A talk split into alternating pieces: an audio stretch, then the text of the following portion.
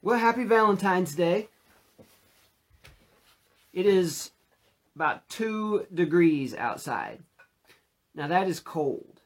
And uh, God made it that cold. God made the decision to uh, bring snow about and uh, freeze everything. And He's got a plan of, of, of, how life works. We don't understand it. God made it uh, two degrees outside, even though we don't want it to be that cold. You know, God also made a temperature inside of our hearts to be 97 degrees or, or 98 degrees, uh, may, maybe 103 degrees if you've got COVID. Uh, but God put that temperature because it was exactly what it took for us to uh, survive that temperature inside of us. And, you know, inside of our heart, we often think that this uh, this organ, the heart, is where love comes from. Uh, that, that's the general consensus among our culture that this this heart is where where we get love, but love is, originates and comes from a different source completely. It comes from God. And so we're going to talk about today. The love that comes from God and uh, what we need to do with that and how we need to um, give that love away. So I'm glad you're here today. Uh, thank you for joining us virtually when we couldn't meet together to fellowship. So let's start out with prayer.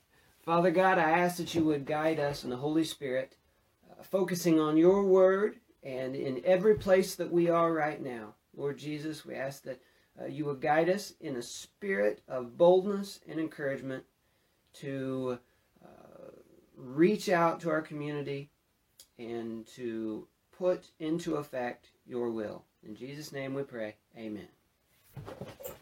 All right, so we're going to be working out of the book of John today. First thing I want to ask is what do you spend um, on the folks that you love? Like, how much do you spend on the folks whom you consider uh, the folks that you love the most. It's common before you're married, when you're engaged, to uh, spend a lot of money on a ring. Like at least a fella does, right? He saves up money. I think it in the old days it was about common to spend about uh, three months' wages on the wedding ring for your bride that you was about to marry. Now that's a lot of money. But you know, uh, love costs something. Love costs. And I think that's a symbol. The wedding ring is a pretty good symbol of love. It's a circle, and so historically, traditionally, it symbolizes that God's love is complete. It's never ending. It continues to go.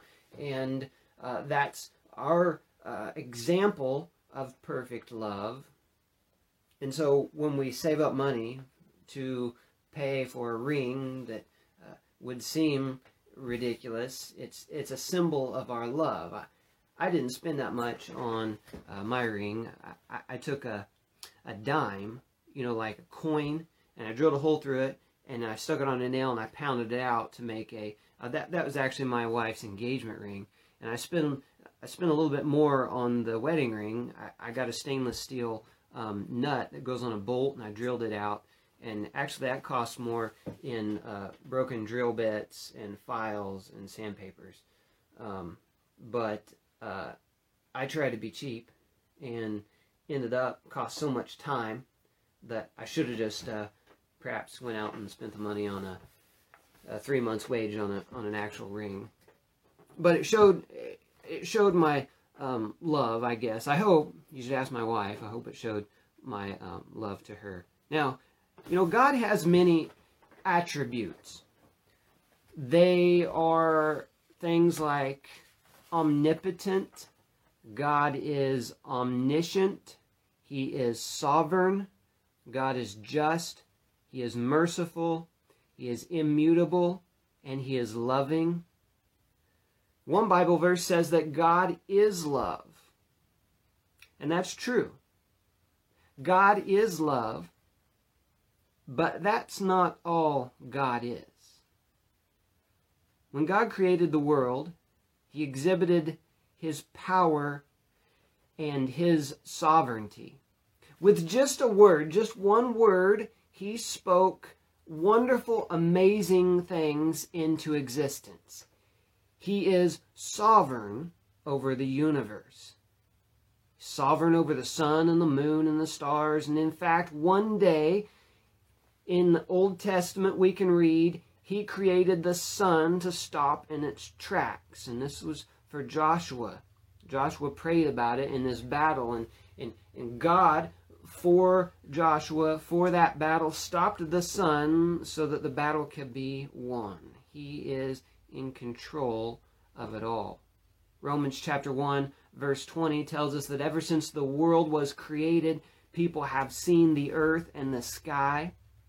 Through everything God made, they can clearly see his invisible qualities, his eternal power and divine nature.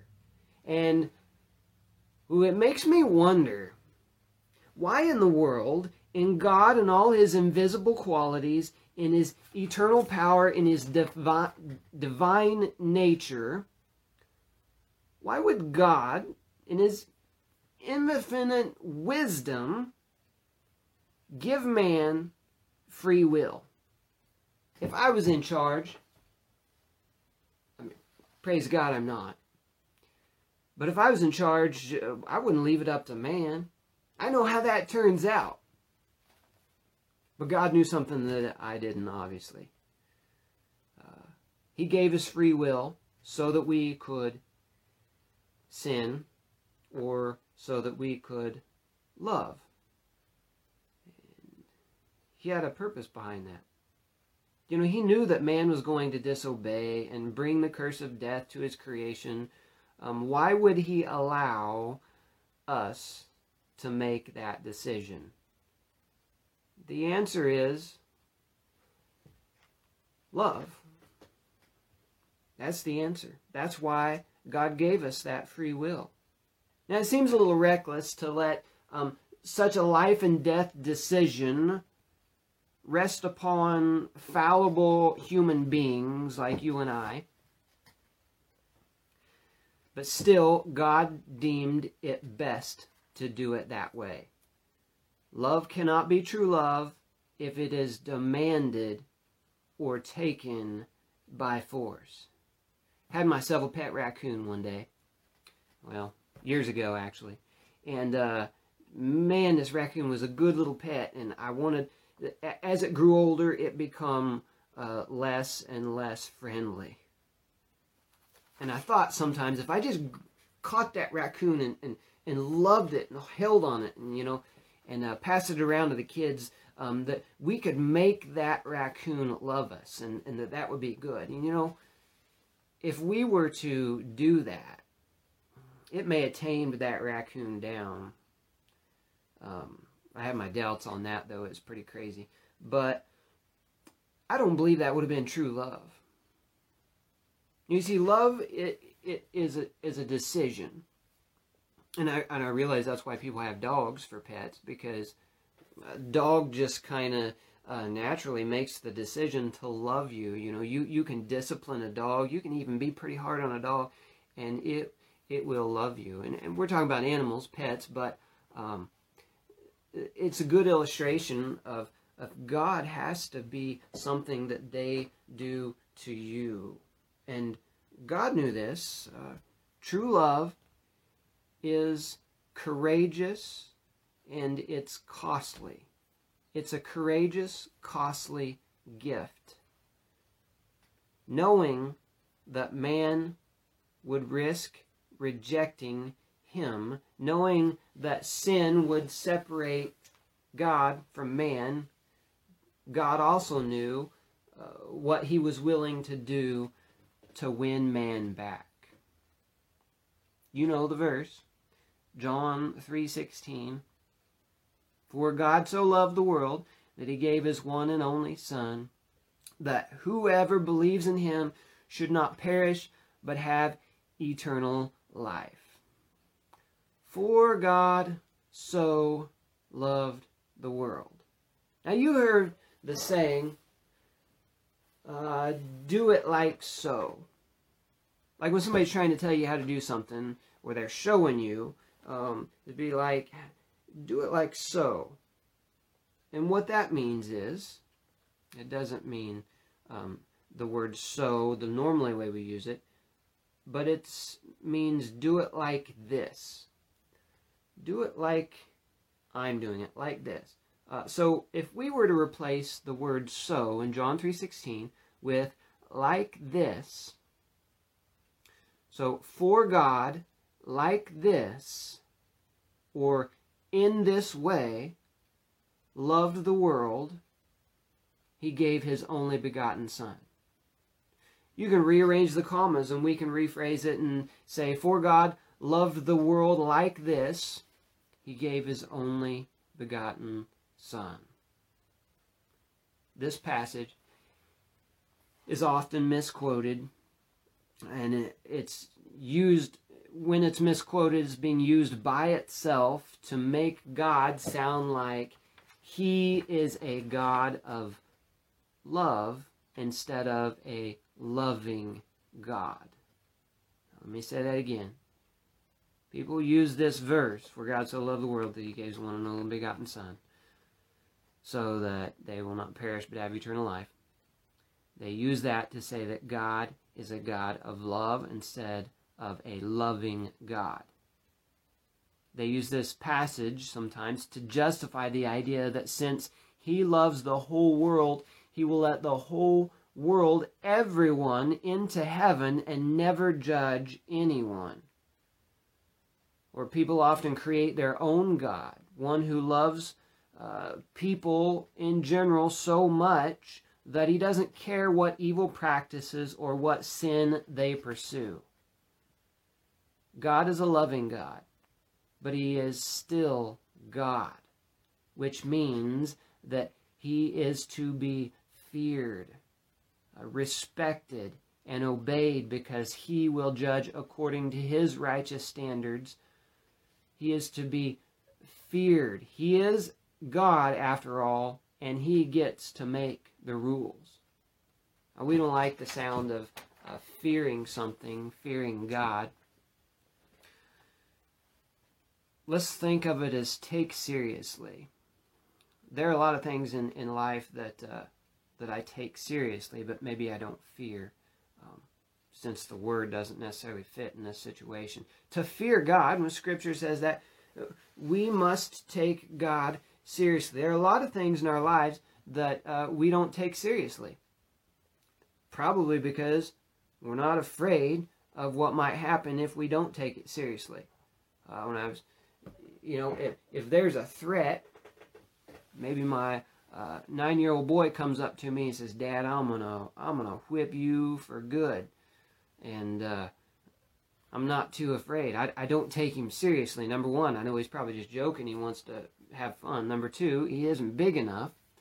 Um, but if if uh, you know a 250 pound dude comes up and tells me that, I might take him seriously if he's got that look. Do we take God seriously? Do we fear God? That plays in the part with this love Because we usually don't love things that we fear, but we should take God seriously. He takes us seriously enough to love us in a way that is above everything we can even imagine. We we don't even we don't even know what love means compared to how God gives us. I mean, we have we have the uh, what to read about it in His Scripture, um, but still, it's hard to understand love. And you know, you uh, older folks, may, maybe I mean, I'm talking to like folks like me. We, we've got teenage kids, and uh, you hear them say maybe I love my boyfriend or my girlfriend, and and and, and, you think to yourself. Well, you don't even know what love means. You ain't, I mean, they say it because they have the feeling inside. After you've been married for well enough years to have a teenager, um, You understand love in a little bit different light. You understand its struggles, uh, its difficulties. You understand the goodness that comes on the other side of those struggles. And you know, I talk like I know what uh, love is like, and, and, and a teenager doesn't. I wonder uh, what somebody like my parents or, or that next generation, when I say I love my wife, they hear me say that and think, boy, you have no idea. Wait till you've been married for 40 years. Then you know what love's like. And I can't wait to get to heaven because when we are at heaven, in heaven with God personally and Jesus right there, He's going to be thinking, you know, when you were living down on earth and you were trying to love and you were saying you love people, I was up here thinking, boy, you have no idea. Just wait till you get to heaven. Then you'll understand love in its fullest extent. I can't wait to can't wait to get there. Now, uh, where were we? Mm. So John 3:16 in context is like this. In context, studying John 3:16, Jesus is having a conversation with a fella named Nicodemus. Now, he is talking to Nicodemus in this situation, him and Nicodemus. Um, it's not such a large crowd. Uh, it's just him and another fellow. You know, when, when Jesus is teaching um, the, the Sermon on the Mount, he's, he's got a lot of folks uh, gathered around to hear what he's got to say. In this situation, he's talking to Nicodemus. Nicodemus is a well known uh, Pharisee, uh, and he's respected. And this conversa- conversation is actually taking place at night. It's after dark because uh, Nicodemus doesn't want to be caught talking with Jesus. He admits that Jesus must be from God, but he still can't quite understand what God's plan is or how uh, Jesus or himself fits into that plan. And then Jesus tells him, in this conversation tells Nicodemus, John chapter 3, verse 14 through 19. John chapter 3, verse 14. And as Moses lifted up the bronze snake on a pole in the wilderness, so the Son of Man must be lifted up, so that everyone who believes in him will have eternal life. For this is how God loved the world. He gave his one and only Son, so that everyone who believes in him will not perish, but have eternal life. God sent his Son into the world not to judge the world, but to save the world through him. There is no judgment against anyone who believes in him, but anyone who does not believe in him has already been judged for not believing in God's one and only Son. And the judgment is based on this fact God's light came into the world, but people loved the darkness more than the light. Their actions were evil. All who do evil and hate the light refuse to go to near it for fear that their sins will be exposed.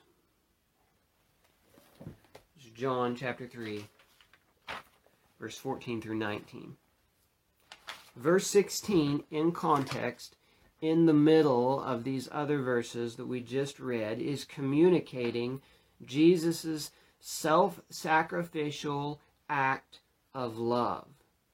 It is God's invitation, his proposal for us to return to a relationship with him.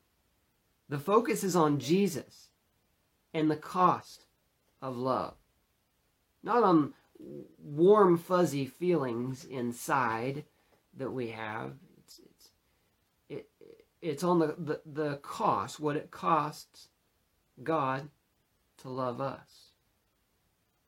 God will not force us to choose Him. That would not be true love. Instead, He offers us His love. He offers it and He allows us to choose to accept and to return His love or to reject it. This is amazing love because we have already rejected him probably over and over, but while we were still sinners, Christ died for us. Romans chapter 5, uh, verse 6 through 10. Romans chapter 5, verse 6. When we were utterly helpless, Christ came at just the right time and died for us sinners. Now, most people would not be willing to die for an upright person, though someone might perhaps be willing to die for a person who is especially good. But God showed his great love for us by sending Christ to die for us while we were still sinners. And since we have been made right in God's sight by the blood of Christ, he will certainly save us from God's condemnation. For since our relationship with God was restored by the death of his Son while we were still his enemies, we certainly will be saved through the life of his Son. So we can now rejoice in our wonderful new relationship with God because our Lord Jesus Christ has made us friends of God. We must love each other like Christ has loved us. This is a self sacrificing love. That's the example Jesus gives us. We must love each other self sacrificially, with patience and kindness, without envy or pride, uh, refusing to be rude or greedy uh, or divided, not wishing evil on others or uh, rejoicing in their their sin, but instead rejoicing when truth wins as we bear all things together. Looking for the best and uh, and never giving up. First Corinthians chapter 13 this is probably the verse that y'all used at your wedding if you've if you are married. Chapter 13 of 1 Corinthians, verse 4 uh, through 7. Love is patient, love is kind, love is not jealous or boastful or proud or rude, it does not demand its own way. It is not irritable, and it keeps no record of being wronged. It does not rejoice about injustice, but it rejoices whenever the truth wins out. Love neither gives up nor loses faith. It is always hopeful and endures through every circumstance. I'm I mean, I know y'all have heard this verse before, of course, and, and, you probably read it on a regular basis. It's, a good idea. Read it every day, especially if you're married. But I just want to review a few of the important words here patient, kind, not jealous, boastful, proud, or rude, uh, not demanding, irritable. I'm reading these things and think, boy, I, I could lay claim to all of these words uh, just about every day. Being irritable, um, boastful, proud, rude with my wife. And then I'm a little low on the patience and the kindness. Um, man, it doesn't keep a record. Good stuff. So, true love is a courageous and a costly gift. Think about that the next time that you're in a fight with your spouse or with uh, your kids or a good friend. Jesus didn't wait for us to ask Him to forgive us before He sacrificed Himself for us. No, we didn't earn it. We don't deserve it. 1 Corinthians chapter 13 is so easy to say on the wedding day, but a few years into marriage, where the rubber meets the road and you feel how much it costs to actually love that person, when we've been hurt, when we've been wronged, patience and kindness isn't, is not the natural response. Long suffering feels like forever suffering. The patience is is really difficult. love is, though, bearing all things, enduring all things. This means things like finances, enduring through that, bearing that. Uh, this means the medical situations that we uh, go through with our uh, spouse or our friends, um, our neighbors, the, the people that we love. This means um, raising your kids together, uh, disciplining the kids. Uh, that's hard on a marriage right there. This means making it through, enduring through all these other things. Um, this means getting through the bad days uh, when you're arguing with your wife or your your husband, um, because you know that God loved you, gave you grace and mercy, and um, gave you the room to grow. If God gives us those things, man, we need to pass those things on. Uh, we need to be reflecting God, loving others the same way that He loves us. God doesn't intend for true love to just be experienced in marriage as well.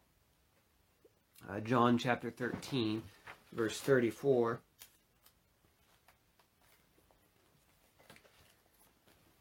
Verse 34 through and 35. John chapter 14, verse 30, actually 13, 34. So now I am giving you a new commandment. Love each other just as I have loved you. You should each love, you should love each other. Your love for one another will prove to the world that you are my disciples.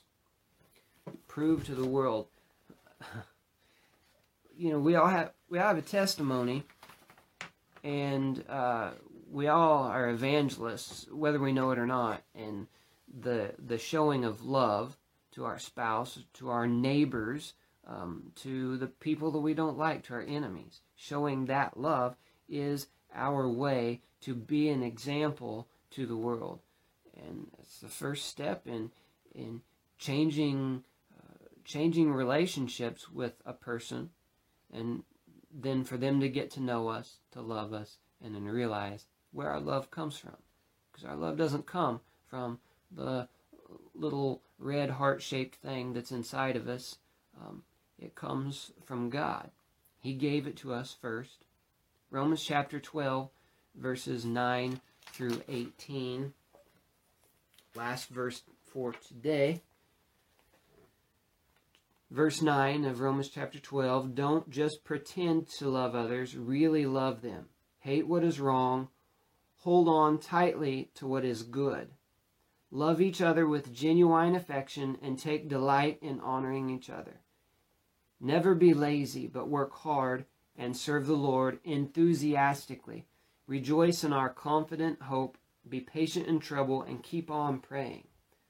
When God's people are in need, be ready to help them Always be eager to practice hospita- uh, hospitality.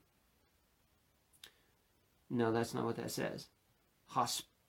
Hospit. Yeah, that's what that says. I have problems pronouncing the word. Bless those who persecute you. Don't curse them. Pray that God will bless them. Be happy with those who are happy and weep with those who weep. Live in harmony with each other don't be too proud to enjoy the company of ordinary people. And don't think that you know it all. Never pay back evil with more evil, and do things in such a way that everyone can see you are honorable. Do all that you can to live in peace with everyone. Put others above yourself. Reflecting the God, the love that God gives us. We need it. God created us to have uh, an incompleteness so that we need the love that He offers. We need it to survive. I've had to feed my cattle extra hay.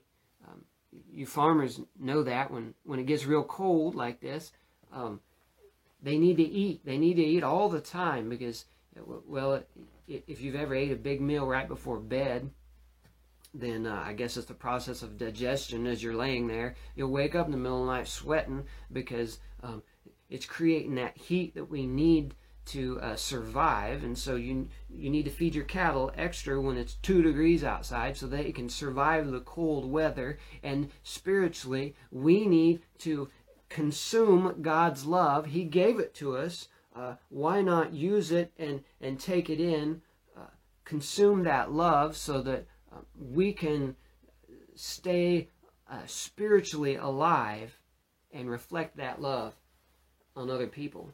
Ultimately so that we can all be um, in a place where love is automatic. It's just it's just the rule in heaven, and we're all looking forward to that. God loves us, and uh, He shows us that example, that perfect example. Put others above yourself. Extend grace, even when you've been hurt. Be compassionate. Be generous, and be humble. That, my friends, is the cost of love. Struggle, it's real. The difficulty is real. Through it all, because of God's love, we can consider it joy and we can persevere through it. I'm praying for you guys. Happy Valentine's Day. And uh, don't forget to immerse yourself in God's Word so that we can understand this crazy and reckless thing called love.